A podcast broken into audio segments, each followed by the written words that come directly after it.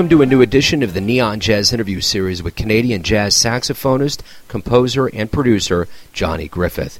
He is a multi Juno Award nominated musician who has played and recorded with many artists over his career, like Don Thompson, Jeremy Pelt, Ernesto Cervini's Toontown, Charlie Hunter, and many others. He got a lot of exposure early on as a member of the popular Canadian funk hip hop group known as the Pocket Dwellers. Over the years, he has toured extensively across Canada, the United States, and Europe. We talked with him about his career and his newest 2019 CD, The Lion, Camel, and Child. So get to know him and dig this interview, my friends. So, Johnny, thank you for taking a minute out for Neon Jazz. I appreciate it. Uh, no problem. So let's start off with your latest CD, The Lion, the Camel, and Child. It's a great album, and I want to know from you what was your Mm-hmm. vision, your artistic vision with this release? With the quintet, I always just the first thing I always do is just remember that it's a bunch of friends that uh, you know I like playing with. So I start writing the tunes, and then um, with that in mind. But with this one, I I, I wrote uh, the the second tune, the Camel. Then I started thinking a whole bunch about titles and everything. And at the time, I was well, I just I'm in my 40s now, and I sort of started thinking about. Uh, midlife stuff. Anyway, I've been reading Nietzsche and some philosophers, and and then uh, after writing the Camel, I, I, I you know, it, it sounded kind of Middle Eastern, so I thought, hey, well, that's a good name. And then I thought, well, you know what? I think I'm going to write a suite about this. So that's sort of gave me the idea to try to come up with a suite. And plus, I've always wanted to write a suite, so it just I guess it all kind of worked out. I'm in that same place. I'm in my mid 40s right now, so it's probably safe to say that you're probing into some pretty deep questions in this midlife phase. That's right. yeah, I've been. Uh, besides that, just this is way off topic, but I've been noticing that I've been watching movies from the '80s a lot. I've been watching a lot of Drew Barrymore movies, and I think that might have something to do with the midlife thing. Yeah. I don't know, but uh, Well, yeah, Nietzsche yeah. and Drew Barrymore. there you go. And you know, I always seem to kind of go back into that '80s mode. I've been watching the Goldbergs lately, and it's like all of that nostalgia, all of that time Yeah. period. And now that we're old enough, we have this decade in between both of those, or several, I, guess, I guess I should say, where we can have some level of relativity of like, what the hell happened? How did we yeah. get here? yeah, exactly. So, were you born and raised in Toronto? I was born in uh, in a, a south a little small town outside of Winnipeg in the in the, in the prairies in in Canada. That I moved here when I was very young, so I was uh, I was raised in Toronto. What got you into music, and what were some early jazz albums that got you into jazz?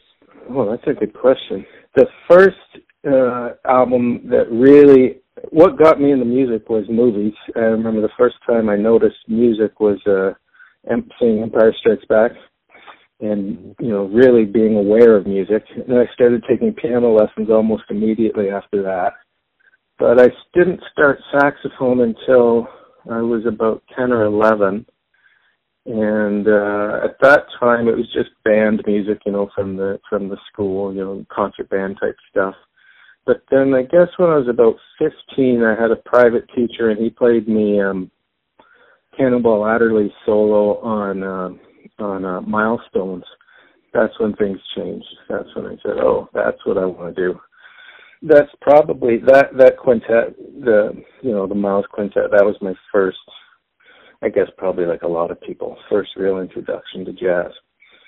But then, yep, spiraled out of control after that and got into all kinds of different stuff.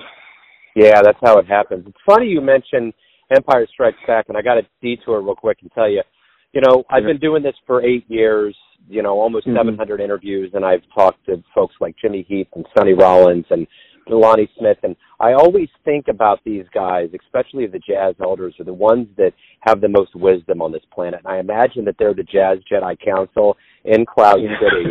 They're sitting atop this big ornate future structure with all their instruments strewn and they're just dictating what we're doing down below you know yeah, exactly, yeah.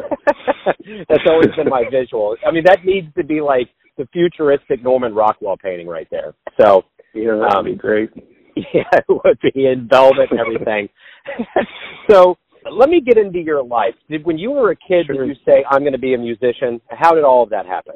I don't think I ever made a conscious decision, but the funny thing was is I remember when I was going when I was uh, about to you know finishing high school and going off to to university, And I remember thinking, being kind of scared to tell my parents, you know, hey, I want to go to. A, I went to a college uh, that they, they, you know, I figured they'd want me to go to university and study. I don't know to become a businessman or something. But I remember being scared, and then I remember finally telling them, and then they they were not surprised at all. They they said, yeah, we sort of we kind of knew that was going to happen. Like, what, you know, why didn't you think it was, you know, why are you surprised that we, you know, we didn't know? So I don't think it was. It's been such a big part of my life through, well, pretty much ever since I, ever since I can remember. Yeah, there's no conscious decision. It just kind of happened.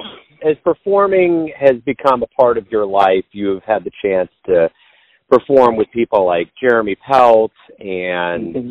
there's been so many others uh, uh along oh, yeah. the way. Al Henderson with his quintet.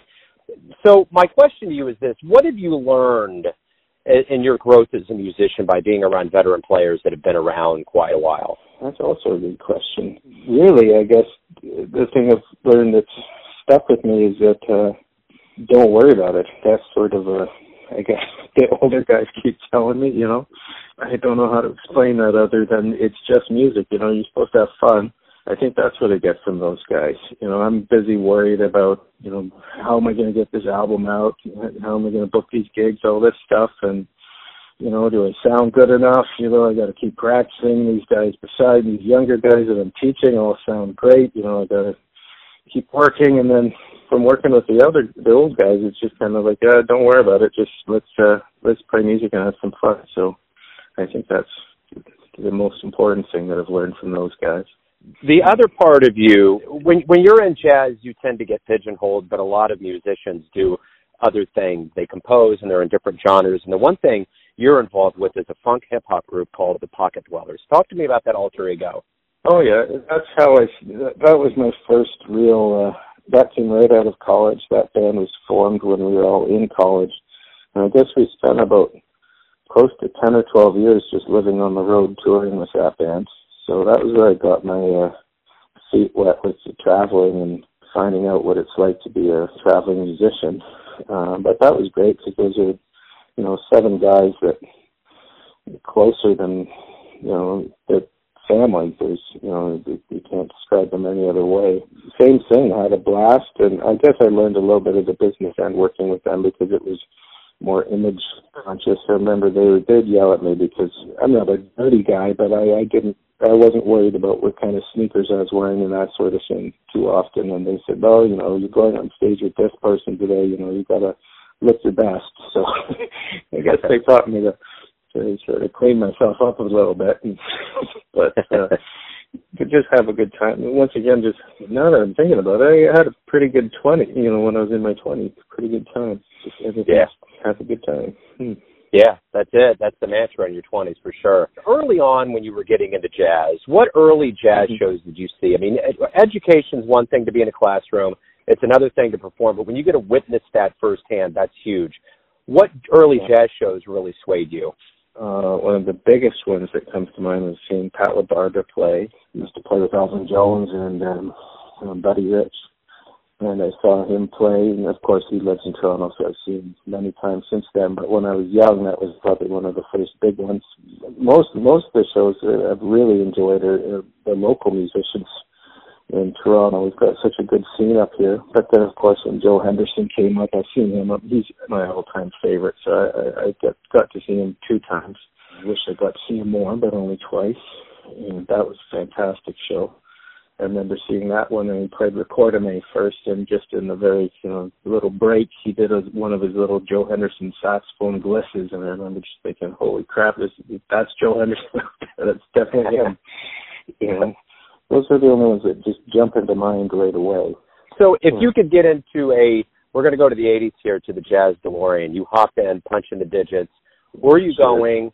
Who are you going to see? I want to see uh, Joe Henderson's uh, band uh, live at the Lighthouse Band. I'd love to go see that. And uh, there is also, um, I think it's under Lee Morgan's name, but it was a, a band with uh, Lee Morgan and uh, Harold Mabern and uh, Benny Maupin that I would have loved to see. Probably Cannonball. Uh, even though I still I haven't played too much alto, I've been playing tenor a lot, but alto still it was my first horn, so I'd like to go see Cannonball. There's a ton, but uh, those are the oh John Handy at uh, with Don Thompson and Clark Terry at uh, uh, what was that festival Monterey? That one, I'd like to see that live too. So those yeah. would be my my favorite picks. Right on. So why do you love jazz? Uh, well, because it's there's many reasons, but I think I'll get a little personal here. I'm a pretty quiet person, don't you know, not a very outgoing guy. So uh, I think what appeals to me about jazz is that's my sort of way to communicate how I feel at that time, and it's very social uh, music. You know, you're communicating musically with your friends. So once again, for somebody that's generally I'm a fairly quiet guy, like I said, so I think that's what appeals to it for me. It's an easy way for me to communicate with other people and not worry about stumbling over my words like I just did. cool. So mm-hmm. everything's going to come down to this final question to get kind of the essence of you. Everyone has a version or an interpretation of you. Your family, your friends, and your mm-hmm. fans, but you know who you are best. Who do you think you are? uh, pretty much, I think I don't know. Uh, uh, that's a good question. Um, yeah, I think I'm still just basically, you know, a little kid watching Empire Strikes Back and uh, dreaming of playing music forever and doing what's terrible. But I just I still think I'm a kid at heart and I want to just keep learning stuff if that makes any sense whatsoever. Yeah, yeah, it's a lifelong journey for sure. That's great. Yeah. yeah. And that right there, you're off the hot seat. Johnny, thank you for taking a minute out for Neon Jazz to talk about the new album, your life and music. I appreciate it. Thanks very much. Thanks for listening and tuning in to yet another Neon Jazz interview, where we give you a bit of insight into the finest players in Toronto, Kansas City, and spots all over the world, giving fans all that jazz. And thanks to Johnny for his time, his music, and his stories. If you want to hear more interviews, go to Famous Interviews with Joe Dimino on the iTunes Store. Visit neonjazz at youtube.com. And for everything Neon Jazz all the time, go to the neonjazz.blogspot.com. Until next time, enjoy the jazz, my friends.